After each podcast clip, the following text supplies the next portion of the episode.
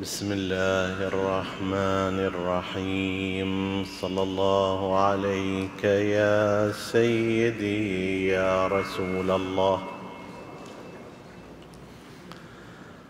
صلى الله عليك وعلى ابن عمك أمير المؤمنين. وعلى أهل بيتك الطاهرين. صلى الله عليك يا سيدي يا أبا محمد. أيها الحسن الزكي الناصح الأمين. صلى الله عليك يا أبا عبد الله الحسين. ما خاب من تمسك بكم وأمن من لجأ إليكم. يا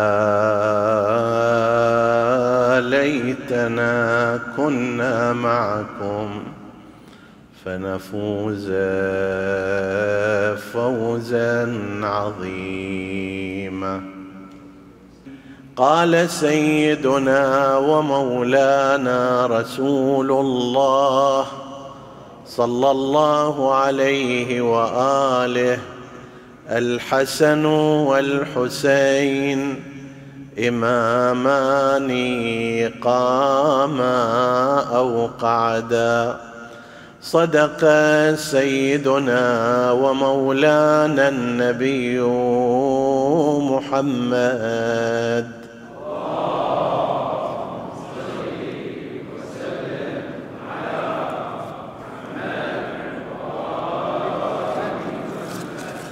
اللهم صل على محمد.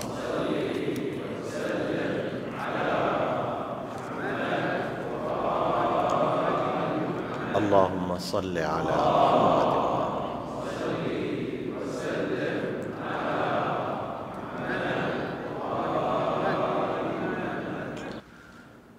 وإنها لفكرة طيبة أن قامت الجهة المشرفة على هذا المسجد المبارك بإحياء مناسبة هذا الإمام العظيم في أكثر من ليلة. وذلك لأن الإمام الحسن المجتبى عليه السلام وهو بحر من المكارم ومحيط من الفضائل والمناقب إلا أنه في الغالب لا يتم الحديث عنه وعن شؤونه إلا بالكثير في ليلتين أو يومين من السنة يوم ميلاده أو ليلة ميلاده ويوم شهادته أو ليلة الشهادة مع أن هذا الإمام العظيم في حياته من الدروس والعبر ما يحتاج إلى فترات طويلة للحديث عنه.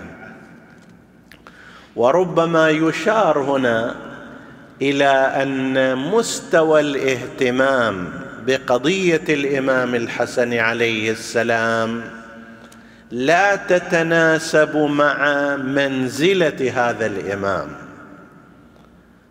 فإن إمامته الفعلية استمرت عشر سنوات وهي من الفترات الطويلة تعتبر في الإمامة فضلا عن اشتراكه في فترة طويلة مع أبيه المرتضى صلوات الله وسلامه عليه وكان فيها بالنسبة إلى أبيه ساعده الأيمن.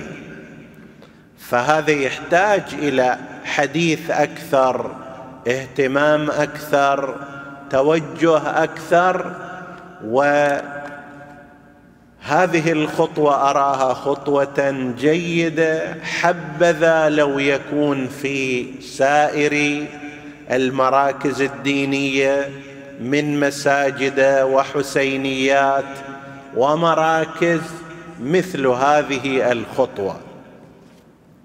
حديثنا في هذه الليلة نتناول فيه رؤية حول ما قام به الإمام الحسن المجتبى عليه السلام من فترة ما بعد صلحه أو مهادنته مع معاوية بن أبي سفيان إلى أن استشهد.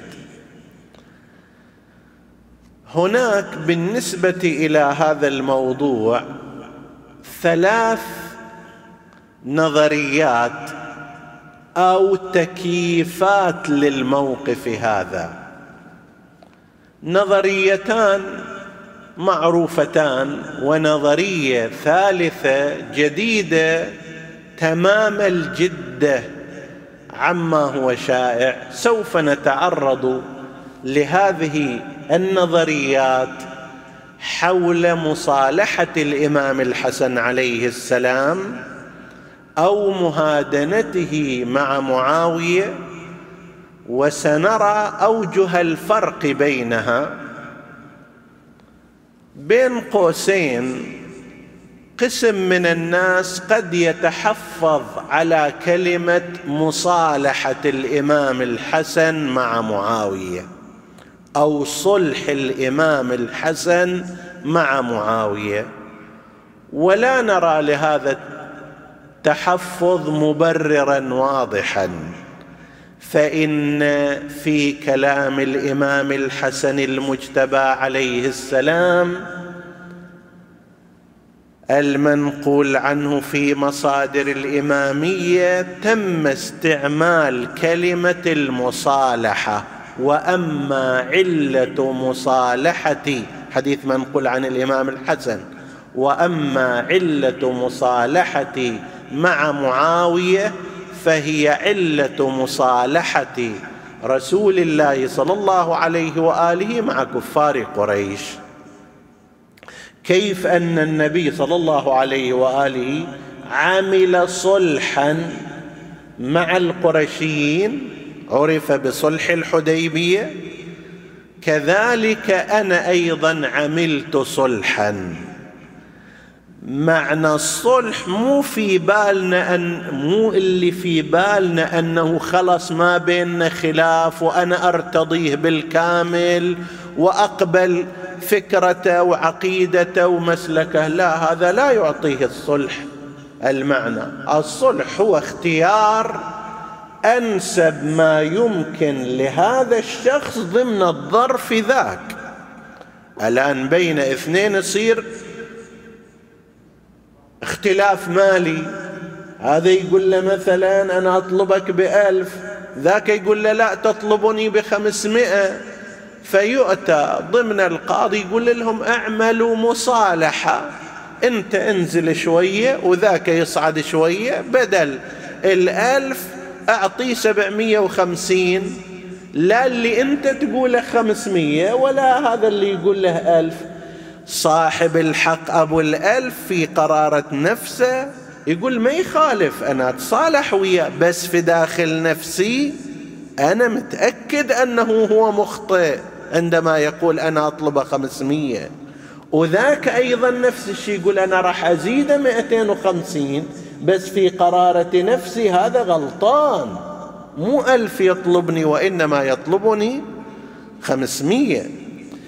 عندما يتصالح بين طرفين مو معنى ذلك أنه ما دام صالحته ووقعنا اتفاقية الصلح أنني أعترف له بالحق الكامل وأنه هو صاحب حق وأنا غلطان. لا ليس كذلك. فاذا هذا التعبير اللي أحيانا قد يتحفظ عليه بعض الناس لا نرى مبررا واضحا للتحفظ. اولا لجهه أن الإمام الحسن هو نفسه استخدم هذا التعبير قال مصالحتي مع معاوية وثانيا لأن حقيقة الصلح هي هذا. حقيقة الصلح أنه أنا أختار أفضل ما يمكن لي من الشروط اللي يقبلها الطرف الآخر حتى وإن كنت لا أعترف له بدون هذه الشروط. طيب بالنسبة إلى صلح الإمام الحسن مصالحته هناك ثلاثة أنحاء من تكييف والتعبير عن هذه العملية. النظرية الأولى هي النظرية المشهورة التقليدية اللي تقريبا في أكثر الكتب منذ أكثر من ستين سبعين سنة إلى الآن يتحدث فيها وحاصلها مختصرها جدا ولعلكم سمعتموها مرارا. بس أنا أشير اليها أن الإمام الحسن عليه السلام كان عازما على قتال معاوية باعتبار أن معاوية ظالم وباغي. لكن ظروف جيش الإمام الحسن عليه السلام خيانات بعض القادة تعب بعض المقاتلين وهم الأكثر فرضت على الإمام الحسن المجتبى عليه السلام وضعا لا يستطيع فيه القتال. آنئذ اضطر الإمام الحسن المجتبى إلى الصلح. ليش؟ لأنه كان إذا راح يقاتل ويستمر في هذا المشوار من الممكن أن يتعرض إلى هزيمة قوية جدا وربما يؤسر ربما يقتل إلى آخره. فبحسب موازين ذلك الوقت كانت الحكمة تقتضي أن لا يمضي في القتال مع معاوية. معاوية أيضا كان يريد مثل هذا الأمر فصار قضية المصالحة والمهادنة. معاوية بعدما كتب الإمام الحسن شروطه ومطالبه التي سوف نعرض إلى قسم منها. معاوية بعدها بفترة قصيرة صعد على المنبر وقال إن كل شرط شرطته للحسن تحت قدمي هاتين وبالتالي لم يف به واصحاب النظرية يقولون هذه كانت فضيحة أخرى أيضا لمعاوية من أنه هذا اللي يصعد المنبر باسم خليفة رسول الله والعامل بكتاب الله وحسب شروط اللي جاءت في الصلح أن يعمل بكتاب الله وسنة نبيه والا يتتبع احدا من أنصار أمير المؤمنين عليه السلام وأن لا يؤاخذهم بمواقفهم السابقة وأن لا يشتم أمير المؤمنين عليه السلام أمام الحسن وفي محضر شيعته وأن يعطي خراج دار أبجرد إلى الإمام عليه السلام ليستعين بها بالنسبة إلى فقراء شيعته وأمثال هذه تبين للناس للقاصي والداني أن هذا ليس رجلا مو بس مو خليفة هذا مو رجل مواقف. لأن الناس بغض النظر عن قضية الخلافة والحكومة يريدون شخصا يقف عند كلمته أما إذا كل يوم يعد ويخلف ويتعاهد وينكث هذا يقولون هذا أصلا مو رجل ليس رجلا. مو أنه مو قائد مو خليفة. دع عنك الجانب الديني دع عنك الجانب الاجتماعي. فصارت فضيحة مضاعفة إلى معاوية. هذه خلاصة الفكرة في النظرية المشهورة. يقولون ثم معاوية ما التزم بشيء قتل شيعة علي بن أبي طالب تتبعهم بالتهمة والظنة ولم يف بما أخذه على نفسه. هاي الفكرة الأولى والنظرية الأولى التي هي النظرية المشهورة والمعروفة. نقرأ بعض ما جاء في الشروط التي ذكرت في هذا عقد الصلح قسم من الشروط متعلقة بالحكم وإدارة الحكومة والخلافة. أصحاب النظرية يقولون أن الإمام الحسن عليه السلام أخذ من الشروط أقصى ما يستطيعه. مثلا اشترط على معاوية العمل بكتاب الله وسنة رسوله. اللهم صل على محمد.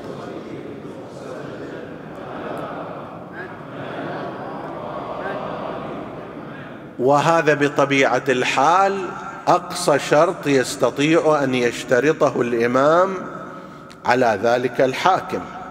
ما يعمل حسب كيفه ما يعمل حسب أحقاده وإنما بكتاب الله وسنة رسوله وآنئذ هناك مرجعية قانونية يمكن محاكمة يمكن محاكمته بحسبها. إذا سوى فلان عمل يقول له هذا مخالف لكتاب الله هذا مخالف لسنة رسول الله وقد اشترطت على نفسك العمل بكتاب الله وسنة رسوله. هذا واحد. اثنين أن يكون الأمر من بعد معاوية للحسن فإن قضى الحسن قبل ذلك يكون للحسين.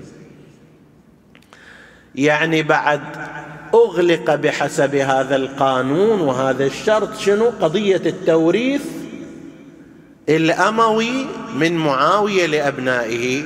أنت تصير حاكم وخليفة لكن بعد رحيلك يكون الإمام الحسن هو الحاكم والخليفة. لو فرضنا تعرض الحسن لموت قتل اغتيال فيكون الخلافة والحكومة لمن؟ للحسين عليه السلام. فقطع بهذا الشرط قضية التوريث. هذا أمر ثاني. أمر ثالث أن لا يقضى شيء من دون مشورة الحسن. يعني القرارات السياسية المهمة في الدولة أن تكون بالتشاور مع الإمام الحسن المجتبى عليه السلام. هذا في أثناء التفاوض أقصى ما يمكن لإنسان أن يأخذه منه يعني أعطاه فرصة الخلافة؟ هذه المدة قطع عليه التوريث قيده بقانون. كتاب الله وسنة نبيه جعل الخلافة بعده للحسن ثم للحسين وأنه في القرارات الأساسية في هذه الأثناء يكون بمشورة الحسن. هذه ترتبط بقضايا الحكومة. أكو قسم يرتبط بقضايا اجتماعية وأمنية وأتباع علي والمؤمنين بالحسن عليه السلام اشترط عليه ألا يجتمع علي أمام الحسن وألا وألا يذكره إلا بخير. وبالتالي هذا راح يكسر سالفة التعبئة الأموية المضادة للإمام أمير المؤمنين ولأهل البيت. هذا واحد. اثنين ألا ألا ينال احدا من شيعة علي ان لا ينال معاوية احدا من شيعة علي بمكروه لمواقف سابقة. لنفترض واحد قاتل في صفين تجي تقول له ليش قاتلتنا؟ تعالوا احكموا عليه بكذا. أنت قتلت من عندنا فلان فارس. فتعال إذا نقتص منك لا يؤاخذ أحد من شيعة علي بمثل هذه الأمور فهو نوع من تأمين حياتهم. هذا أمر ثاني. أمر ثالث الا يلاحق أحدا من شيعة علي سواء كان في الكوفة أو في الحجاز لولائهم لعلي بن أبي طالب. مو قضية قتلوا أحد في صفين لا وإنما لأنهم موالون. ما تؤاخذهم بهذا. هذا من الشروط التي اشترطها وكما ذكرنا بعض الشروط المالية مثل أن يكون له خراج دار أبجر. طبعا باعتبار أن الإمام الحسن عليه السلام يرى نفسه هو الخليفة الشرعي المتصرف في المال. هذا مو مو إلى معاوية وليست حقيقة تحت إدارته. هذه الآن الظروف تقتضيها وإلا لازم تكون الأموال كلها تحت يد الإمام الحسن يتصرف فيها في مواردها. فاشترط عليه ذلك. قد يكون أن الإمام الحسن يعلم أنه ربما يصير هناك مضايقات لشيعته وإفقار فهذا نوع من أنواع الضمان الاجتماعي. لهم. النتيجة المعروف بين الناس هو هذا وهذا الكلام منقول عادة في المنابر كما ذكره المدائني في كتابه الأحداث أنه تقدم بعدما معاوية قام وخطب في الناس ألا وإن كل شرط شرطته للحسن فتحت قدمي هاتين. أتبع ذلك بكتاب كتبه إلى الولاة والمناطق أنه إحنا بعد ما بيننا وبين الحسن شيء انظروا من اتهمتموه بموالاة هؤلاء القوم فاقطعوا عطاءه امحوا اسمه من الديوان إلى آخره. هذه القراءة المعروفة والمشهورة. واحد. اثنين هناك قراءة أخرى أشبه بالقراءة السياسية واللي انتشرت ربما خلال أربعين سنة فصاعدا بهذا الاتجاه. كان هناك حركات إسلامية كان هناك معارضون إسلاميون اصطدموا مع سلاطين أزمنتهم وحكام عصرهم. عند الاصطدام ما قدروا يوصلوا إلى انتصار. فما الذي حدث؟ رأوا أن طريقة الإمام الحسن في المصالحة والمهادنة ممكن أن تنطبق على ما هو عليهم. فقال هؤلاء أن طريقة الإمام الحسن المجتبى عليه السلام هي نوع من الهدنة السياسية وهي أفضل قرار يستطيع أن يتخذه قائد إذا لم يستطع مواجهة سلطان زمانه مواجهة مباشرة. فألقي على هذا الحدث في زمان الإمام الحسن عليه السلام ضوء سياسي إن صح التعبير وعرف بهذا التعريف وصارت هذه الثقافة ثقافة أن الإمام الحسن عليه السلام سوى تعايش مع ذلك الوضع الموجود سوى مصالحة سياسية مهادنة ترك الاصطدام باعتبارها خطوة سياسية مو لأنه قضية مضطر إلى ذلك وجيشه كذا وفلان لا هي خطوة سياسية كأفضل القرارات التي كانت في ذلك الوقت. هذا أيضا جماعة من الكتاب لا سيما أولئك الذين كانوا ينتمون إلى بعض الحركات الإسلامية الشيعيه أو كان لديهم حالة من المعارضة السياسية اختاروا مثل هذا الطريق. هاي الرؤية الثانية. الرؤية الثالثة هي الرؤية الجديدة. وهذه أنا راح أضطر إلى شرحها بشكل أكثر تفصيلا لأنها بالفعل جديدة. وفيها جانب من التحقيق وهي ما ذكره المحقق المعاصر سيد سامي البدري أحد العلماء في النجف الأشرف وهو محقق متين. عنده كتاب اسمه الإمام الحسن في مواجهة الانشقاق الأموي. كتاب أنصح بقراءته كتاب جيد فيه تتبع تاريخي. والأهم من ذلك فكرته فكرة جديدة تماما. هذه الفكرة تقوم على ماذا؟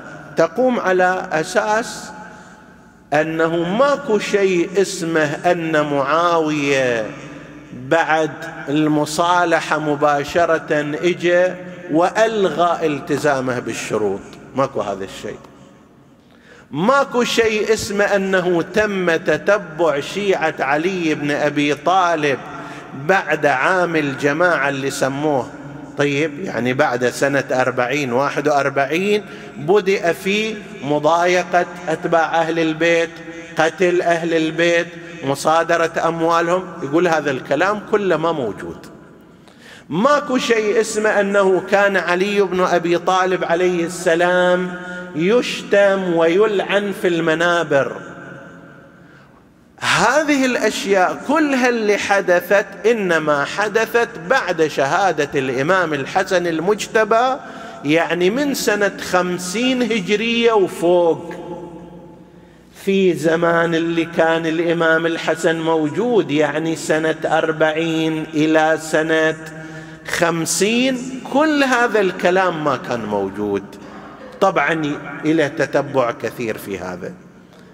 إذا ملاحظين الفكرة التقليدية المعروفة تقول لا بمجرد أن صار الصلح بين معاوية وبين الحسن أصلا في الكوفة قام معاوية في النخيلة قام وتحدث أنه شروط الحسن كلها تحت قدمي وأنا ما أعترف فيها وبدأ هؤلاء بمضايقة أتباع أهل البيت وزياد إجا ارتكب الفجائع خصوصا في الكوفة زياد ابن أبيه طيب.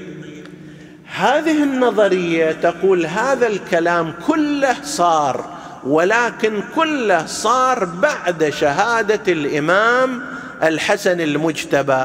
يعني عشر سنوات التي بقي فيها الإمام الحسن المجتبى على قيد الحياة ما كان أي شيء من هذا موجود. إذا هذه الفكرة صارت صحيحة وهو يورد عليها قرائن كثيرة فآنئذ راح تتغير المعادلة تماما. يعني الإمام الحسن عليه السلام مو بس أخذ في أثناء المفاوضات الحد الأعلى من الشروط وإنما شنو؟ بالإضافة إلى ذلك جعل معاوية يلتزم بهذه الشروط عشر سنوات. وأنه ما صار اختراق إلها اختراق كامل إلا بعد شهادة الإمام الحسن المجتبى. وهذا شيء جدا يعتبر جديد وغريب. كيف يذكر هذه الأمور؟ يذكر قرائن فيها. طبعا الكتاب مفصل لكن بمقدار ما يتسع المقام نتحدث عنه بعد الصلاة على محمد وآل محمد.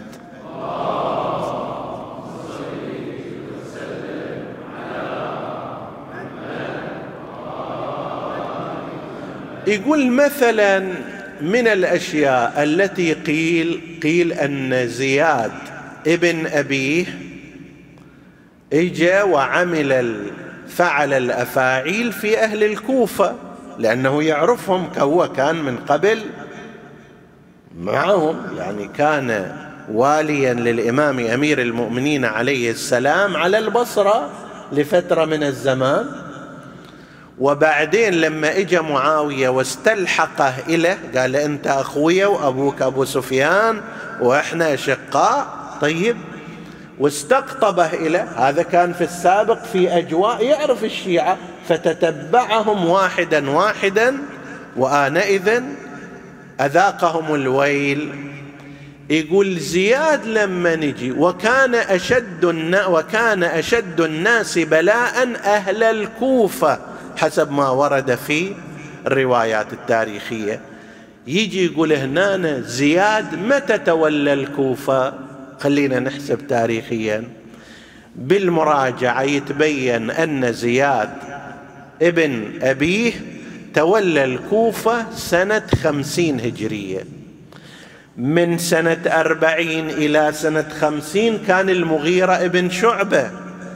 فإذا قتل زياد وشرد وسجن ونكل إنما كان في سنة خمسين بعد وفاة المغيرة ابن شعبة اللي هو كان والي معاوية على الكوفة. مغيرة ابن شعبة مات بعد شهادة الإمام الحسن المجتبى. يعني بداية ولاية زياد على الكوفة واللي بدأ فيها بارتكاب الفظائع والفجائع في حق هؤلاء. متى بدأت؟ بدأت سنة ستين سنة خمسين يعني بعد شهادة الإمام الحسن. قبله ما كان هذا الشيء موجود. طيب هذا من الأشياء التي يذكرها. بل أكثر من هذا يذكر أنه وهذا مشهور هذه الرواية أن معاوية ذهب إلى الحج والمدينة سنة واحد وأربعين فلما وصل إلى المدينة عائشة بنت عثمان بن عفان وهي زوجة مروان بن الحكم. لما اجى معاوية صوب مسجد النبي وقفت في وجهه وقالت يا لثاري والدي عثمان. وين ثارات والدي عثمان؟ أنت قلت قمت وقاتلت وكذا علشان ثارات عثمان. ما شوف سويت شيء. لا اقتصيت من أحد لا قتلت أحد لا سجنت أحد. رفعت كأنما أنت رفعت الراية بس علشان شنو؟ تستغلها كشعار. لكن ما صنعت شيئا ما أخذت بثار أبي. فقال لها كلاما هذا الكلام أنقله لكم بنصه. قال لها يا ابنة أخي إن الناس أعطونا سلطاننا. فأظهرنا لهم حلما تحته غضب. إحنا في الظاهر نتعامل معهم بماذا؟ بالحلم باللين. ولكن تحت هذا أكو شنو؟ غضب. وأظهروا لنا طاعة تحتها حقد. هم يطيعوننا في الظاهر بس ما يقبلون من قلوبهم يحقدون علينا. فبعناهم هذا بهذا. قلنا لهم ما يخالف أنتم لا تحبون من قلوبكم وإحنا ما راح نسوي فيكم شيء ما راح ننتقم منكم. أنتم على الظاهر توالونا ما يخالف. ما نطلب منكم أكثر من هذا. ومن حاسبكم على أحقادكم فأبقوا على حالكم هالشكل. يعني لن ننتقم منكم لن نعاقبكم لن نواجهكم. فبعناهم هذا بهذا وباعونا ذاك بهذا. فإن أعطيناهم غير ما اشتروا منا شحوا علينا بحقنا. وإن نكثناهم نكثوا بنا ولكل شيعة. إذا بدينا نعاقب بدينا نسجن بدينا نقتل هم ما راح يطلعوا اللي في داخل قلوبهم يواجهوننا ينكثون بيعتنا. ولكل شيعة وبعدين تبدأ معركة هم عندهم جماعة وإحنا عندنا جماعة. فإحنا ما نسوي هذا. ولأن تكوني ابنة عم أمير المؤمنين كما قال وخليفة المسلمين خير لك من أن تكوني امرأة من عرض الناس. يعني أنت الآن ود عمش حسب التعبير هو الخليفة والحاكم واطلبي وتدللي فيتبين إلى سنة واحد وأربعين هجرية معاوية لم يقتص من أحد لم يعاقب أحد لم يقتل أحد. إلى الحد اللي هاي المرأة جت شنو؟ تطالب. معاوية بأن يسوي شغل معاوية ما قبل منها هذا الأمر. معنى ذلك أنه إلى ذاك التاريخ ما كان صاير نقد للشروط ونقد للعهود. حجر ابن عدي الكندي وجماعته سبعة النفر إنما قتلوا واستشهدوا بعد سنة خمسين هجرية. يعني من أربعين إلى خمسين ما كان هناك قتل. وهكذا يقولون لما ذهب وهذه فيها علامة وإشارة مهمة. لما معاوية في المدينة لما مات الحسن هاي روحة ثانية لما مات الحسن حج معاوية. وراح إلى المدينة فأراد أن يلعن عليا على منبر النبي. فقيل إن ها هنا سعدا سعد ابن أبي وقاص ولا نراه يرضى. ما يقبل أن أنت تسب علي بن أبي طالب. لما سمعه من رسول الله. فقال فلما بلغ سعد أن معاوية جاي هالسنة وراح يلعن علي بن أبي طالب في المسجد قال سعد لئن فعل ذلك لأخرجن من المسجد ثم لا أعودن إليه. يعني أنا بعد انفصل عنكم ولا أصلي خلفه ولا أطيع واليه. فأمسك معاوية حتى مات سعد. سعد ابن أبي وقاص مات بعد الإمام الحسن عليه السلام باغتيال معاوية على الرأي المحقق. طيب لأن معاوية تتبع كل الأشخاص اللي يمكن أن يخالفوا بدءا من الإمام الحسن عبد الرحمن ابن أبي بكر سعد ابن أبي وقاص كلهم هذول دس لهم السم وهذا إلى بحث خاص. طيب فإذا يقول لك حتى السب ما كان موجود في المدينة إلا بعد شهادة الإمام الحسن المجتبى سلام الله عليه. تهجير اللي صار لشيعة الكوفة صار تهجير لشيعة الكوفة ولكن بعد شهادة الإمام الحسن المجتبى سلام الله عليه. أكثر من هذا شيء يقول هو هذا المحقق يقول إن تمازج الشعبين وصارت القضية عادية رواة من أهل العراق يذهبون إلى الشام. ناس من أهل الشام يأتون إلى العراق إلى الكوفة وإلى سائر الأماكن. هذا التمازج كسر الحصار من الناحية الحديثية اللي كانوا الأمويين فارضينه. في السابق من زمان معاوية من زمان الخليفة الثاني كان مسوي الشام مثل ولاية مستقلة ما حد يروح ولا حد يجي. محدث يجي هناك أبو ذر يجي يأذوه في عيشته إلى أن يرجعوه. طيب وأمثاله. الآن صار بلد واحد دولة واحدة حسب التعبير فأصبح الرواة يذهبون ويجيئون. ويقول كثير من الروايات التي في المصادر غير الشيعية كانت في هذه الفترة انتقلت. من المحدثين المدنيين ومن المحدثين العراقيين فيما يرتبط بالإمام أمير المؤمنين عليه السلام. نعم بعد هذه الفترة بعد شهادة الإمام الحسن المجتبى عليه السلام تغير الحال. معاوية كأنما شاف أن في هذا الاتفاق اللي سواه وهالشروط اللي وقعها كان غير رابح. لأن الروايات بدأت تنتشر.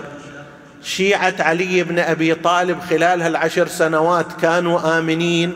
التعبئه اللي كان هو يطمع فيها ما صارت من سب علي وشتمه وأمثال ذلك. فعندها لما بدأ في الشام قال له يا جماعة إنه أنت وعدت الحسن بكذا وكذا وشرط عليك كذا وكذا فقال إن كل شرط شرطته للحسن فتحت قدمي هاتين. يعني هذا اللي صار التصريح بأنني لا أعترف بشروط الحسن ولا ألتزم بها. ما كان في سنة أربعين أو واحد وأربعين هجرية أول ما تم الصلح وإنما صار بعد عشر سنوات حسب ما يرى هذا الباحث. إذا هذه النتائج وكما قلت تحتاج إلى تتبع. إذا هذه النتائج كما يقول فعلا يكون الإمام الحسن المجتبى عليه السلام فاتحا أكبر بالنسبة إلى شروطه في مرحلة التفاوض. كانت أبلغ الشروط وأرقى الشروط وفي مجال التطبيق أيضا حصل إلها ما دام على قيد الحياة يعني حدود عشر سنوات. الأمر اللي جعل معاوية يفكر جديا بأن يغتال الإمام الحسن المجتبى عليه السلام. ولذلك لو أن معاوية ما كان يهمه شيء يعني كان لنفترض أنه يقدر يسوي اللي يريد يقتل أتباع علي يصادر أموالهم يلعن يشتم أمير المؤمنين. فشنو الداعي اللي يدعوه إلى أن يقتل الإمام الحسن المجتبى؟ ما يشكل إلى خطر جدي الإمام الحسن المجتبى إلا في قضية ولاية العهد هو قدامه مشوار من سنة خمسين إلى سنة ستين هجرية. فإذا كان هذا الكلام وهذه النظرية الثالثة ساعدتها القرائن وكانت أدلتها أدلة تامة فهذه تعتبر في الواقع فتحا عظيما للإمام الحسن المجتبى حققه. وشاهد ذلك أن الإمام الحسين عليه السلام لم يلغي هذه البنود. ولما سمع أن معاوية قال كذا وكذا من جهته ما قال إحنا أيضا لا نلتزم بشيء وإنما كأنما لا يزال إبطال الاتفاق من طرف واحد غير مقبول وغير معقول وإنت الآن قاعد تحاول أن تبطله شيئا فشيئا. لذلك يقال هنا أن الإمام الحسن المجتبى عليه السلام وقد حقق ما حقق في مرحلة التفاوض واشتراط الشروط وتقييد ذلك الرجل بالقيود المختلفة ونفسه معاوية أيضا لم يجد سبيلا إلا الالتزام بها إلى أن ما دام الإمام الحسن المجتبى موجودا إلى أن قام باغتياله ذاك الوقت أعلن أنه لا يلتزم بشيء. هذه النظرية إذا تمت فعلا تكون نظرية يتوضح فيها مقدار النعمة التي أنعم الله بها على شيعة آل محمد.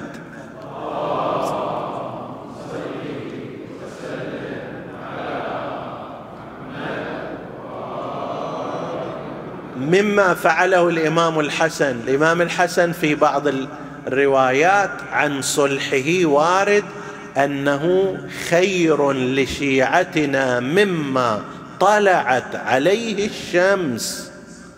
في وصف صلح الحسن أنه خير لشيعتنا مما طلعت عليه الشمس. وهذا تعبير غريب أنه كيف يكون هذه الشروط لو لم يلتزم بها ما فيها ذاك الخيرية اللي خير مما طلعت عليه الشمس. لكن إلزام الإمام الحسن عليه السلام معاوية بهذا الحد الأعلى من الشروط فعلا ينطبق عليه أنه خير مما طلعت عليه الشمس. لذلك قرر هذا الرجل وفكر في أن يتخلص من الإمام سلام الله عليه وأخذ يكيد له ويدبر في أمره ما يدبر.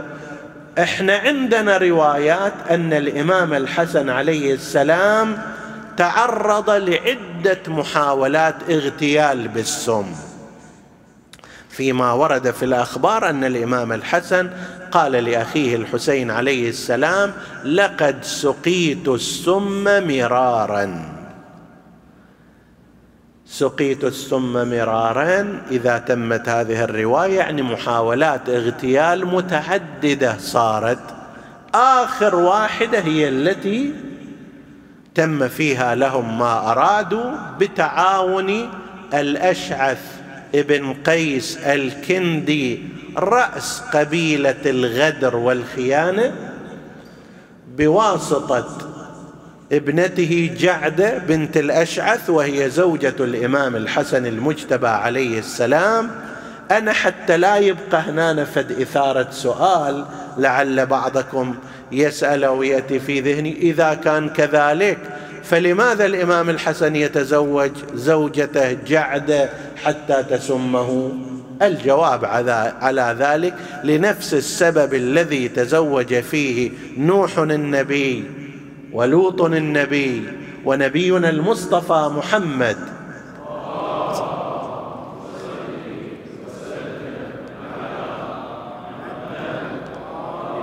بعض النساء ممن لم يكن تماما متوافقات مع الأنبياء ولا الأوصياء. طيب على أنه من الممكن أن يكون حين الزواج بهذه المرأة ربما لم تكن خبيثة بهذا المستوى فتعرضت إلى إغراء لم تصمد أمامه. إحنا نلاحظ في هذه الأزمنة مو ذا الأزمنة لا ذيك الأزمنة. الذين جاءوا لقتل الحسين في كربلاء شقد حصلوا؟ مئة. على الأكثر مئة درهم مو مئة دينار. مئة درهم. علشان مئة درهم يطلع لقتل الحسين. هذه الخبيثة تعرضت إلى إغراء مليون درهم. نصف مليون معجل ألف ألف درهم. مليون. نصف مليون معجل نصف مليون مؤجل. وفوقها أيضا شنو؟ زواج بيزيد ولي العهد تصير السيدة الأولى كما يقولون في البلد. هذه إذا يتعرض إلى عشر معشارها بعض الناس في هالأزمنة حاضر يقتل والديه معي. طيب هذا لا يعني أننا نبرر أننا نبرر فعلها فعل آثم فعل إجرامي. لكن أقول لك هذا إله نظائر وإله أشباه. المهم للإنسان هو أن يقوي إيمانه. حتى لا إذا تعرض لضغط يخسر إيمانه ولا إذا تعرض إلى إغراء يخسر إيمانه. فكان بواسطة هذه الآثمة المجرمة جعدة وكان إمامنا الحسن المجتبى سلام الله عليه كما نقل صائما في مثل هذا اليوم فقدمت له ذلك السم النقيع.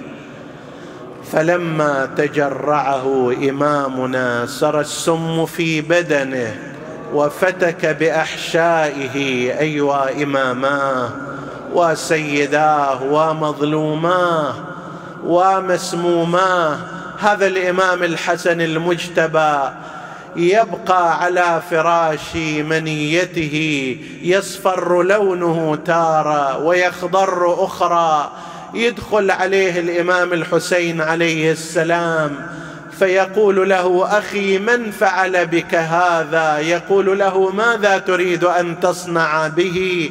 إن الله أعظم باسا وأشد وأشد تنكيلا. إنما هو سم سقيته. يعني الأمر بسيط. شوف الإمام الحسن كيف يؤثر أخاه الحسين عليه السلام. يقول له هذا مو شيء يا أبا عبد الله. إنما هو سم سقيته. ولكن لا يوم كيومك يا أبا عبد الله. يزدلف إليك ثلاثون ألفا يزعمون أنهم من أمة جدك فيقتلونك عطشانا ظمآنا غريبا. قام إمامنا الحسين بتجهيز أخيه تغسيله وتكفينه وحملت جنازته إلى جهة قبر رسول الله ليجددوا عهدا بجده النبي وإذا بالنداء يأتي لا تدخلوا بيتي من لا احب هذا بيت النبي هذا بيت جده هذا بيت أمه. إذا بقضية الميراث لأمه الزهراء النصيب الأكبر من سائر الزوجات. ولكن يحرم ابن الزهراء حتى من المرور على قبر رسول الله صلى الله عليه وآله وهذا ما انتبه إليه الإمام فأوصى أخاه الحسين الا يريق في أمره ملء محجمة دما. هناك بنو أمية أيضا كانوا جاهزين وإذا بالنداء ينادي يا رب هيجا هي خير من دعة أيدفن فلان في أقصى المدينة في أقصى البقيع ويدفن الحسن إلى جنب قبر جده؟ لا والله وانطلقت السهام على وانطلقت السهام على جنازة سبط النبي حتى شكت أكفانا أيوا إماما. لذلك نشوف الحسين يقول هذا غريب لما ألحده في قبره جلس على شفير القبر قال هذا غريب أأدهن رأسي أم تطيب مجالسي وخدك معفور؟ وأنت تريب غريب يا أبا محمد. يعني ولو أنت قريب من أمك الزهراء وقريب من جدك رسول الله لكنك غريب في مكانتك لم يحفظوا مكانتك. عندما ترمى جنازتك بالسهام أي غربة أكثر من هذه؟ غريب وأطراف البيوت. تحوطه. ألا كل من تحت التراب غريب وليس حريبا من أصيب بماله ولكن من وارى أخاه حريب جلس الإمام على جنازة أخيه الحسن وسوف يجلس على جنازة أخيه أبي الفضل وينادي اليوم. الآن انكسر ظهري. قلت حيلتي شمت بي عدوي. يا خويا منين جتني الرميه آه يا خويا الساوق بيتي علي. آه يا خويا الساوق بيتي علي. آه يا خويا الساعد وشمت بي وأشوف أنك يا أبو فاضل مطبر. عباس هذه جيوش الشرك قد زحفت نحوي. نسألك اللهم وندعوك باسمك العظيم الأعظم. الأعز الأجل الأكرم يا الله اغفر لنا ذنوبنا. كفر عنا سيئاتنا آمنا في أوطاننا. لا تسلط علينا من لا يخافك ولا يرحمنا. ولا تفرق بيننا وبين محمد وآله طرفة عين. فض اللهم إخواني الحاضرين والسامعين فردا فردا. اقض اللهم حوائجهم واشف مرضاهم. من أوصانا بالدعاء في حاجة اللهم اقضها يا قاضي الحاجات. وتقبل اللهم عمل المؤسسين بأحسن القبول إلى أرواح موتاهم وموتى السامعين. نهدي ثواب الفاتحة تسبقها الصلوات.